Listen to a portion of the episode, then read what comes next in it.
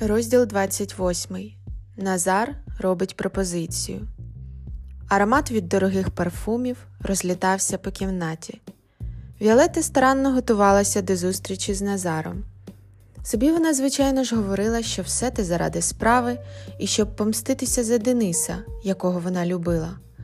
Проте їй весь час згадувалися великі, блакитні і печальні очі Назара.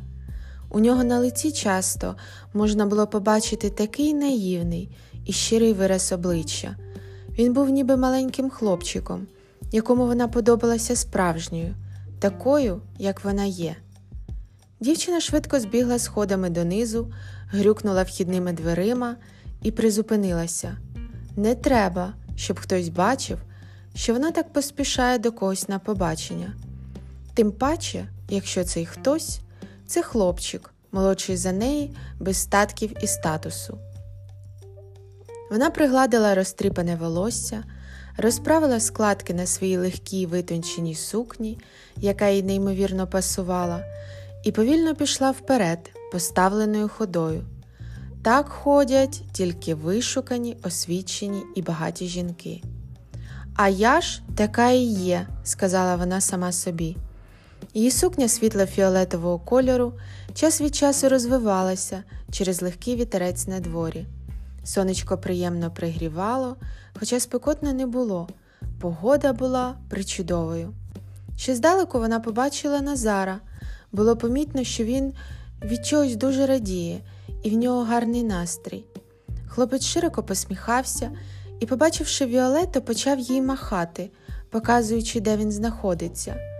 Вони обрали столик на дворі під великою парасолькою, щоб сонце не світило в очі.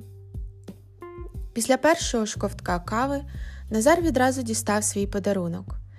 «Віолетто, ти, мабуть, не пам'ятаєш. І звісно, що ти точно не думала про це. Але сьогодні рівно місяць, як ми знайомі. І я хотів зробити для тебе щось приємне. І вирішив подарувати подарунок. Ні-ні, не говори поки нічого. Просто прийми це, це щиро і від душі». Віолетта здивовано відкрила вишукану коробочку, розв'язавши рожеву стрічку.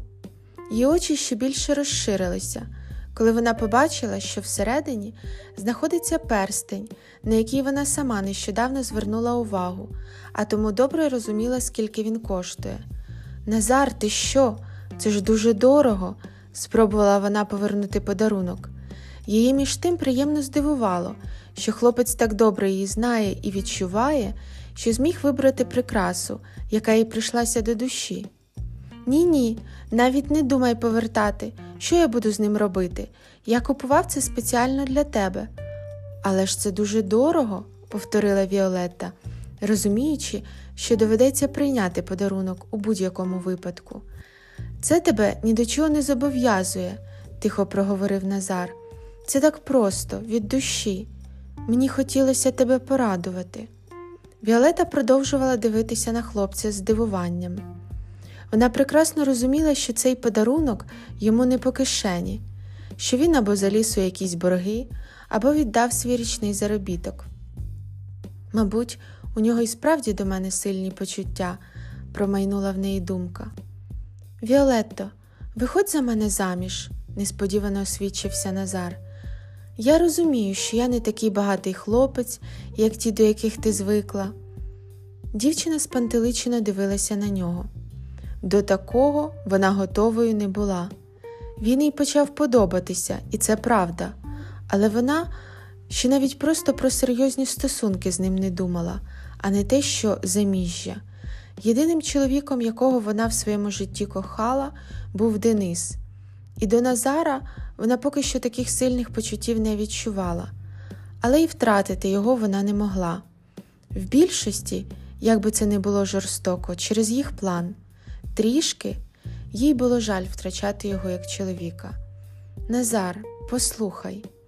«Ой, тільки не починай, все зрозуміло, навіть не продовжуй. Я, значить, недостатньо хороший для тебе.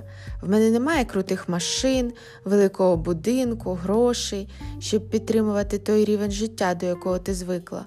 Але ти мені цього не скажеш». Він лютував і вимахував руками, показуючи жестами, щоб вона мовчала. А що ти мені скажеш?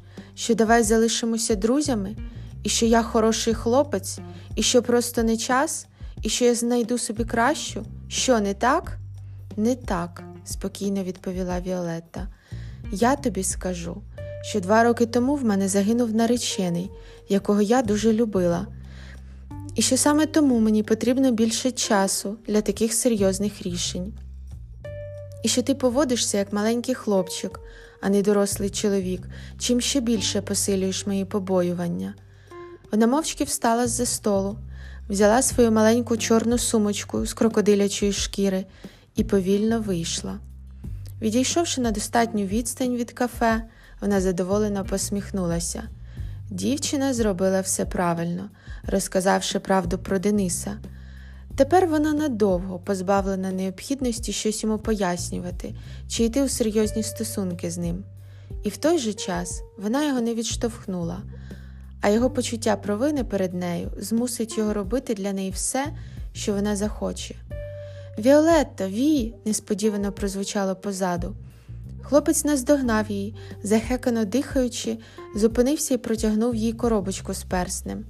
«Візьми, будь ласка, я прошу вибачення за свою поведінку. Я буду чекати стільки, скільки тобі буде потрібно. Ти мені нічого не винна, це просто подарунок».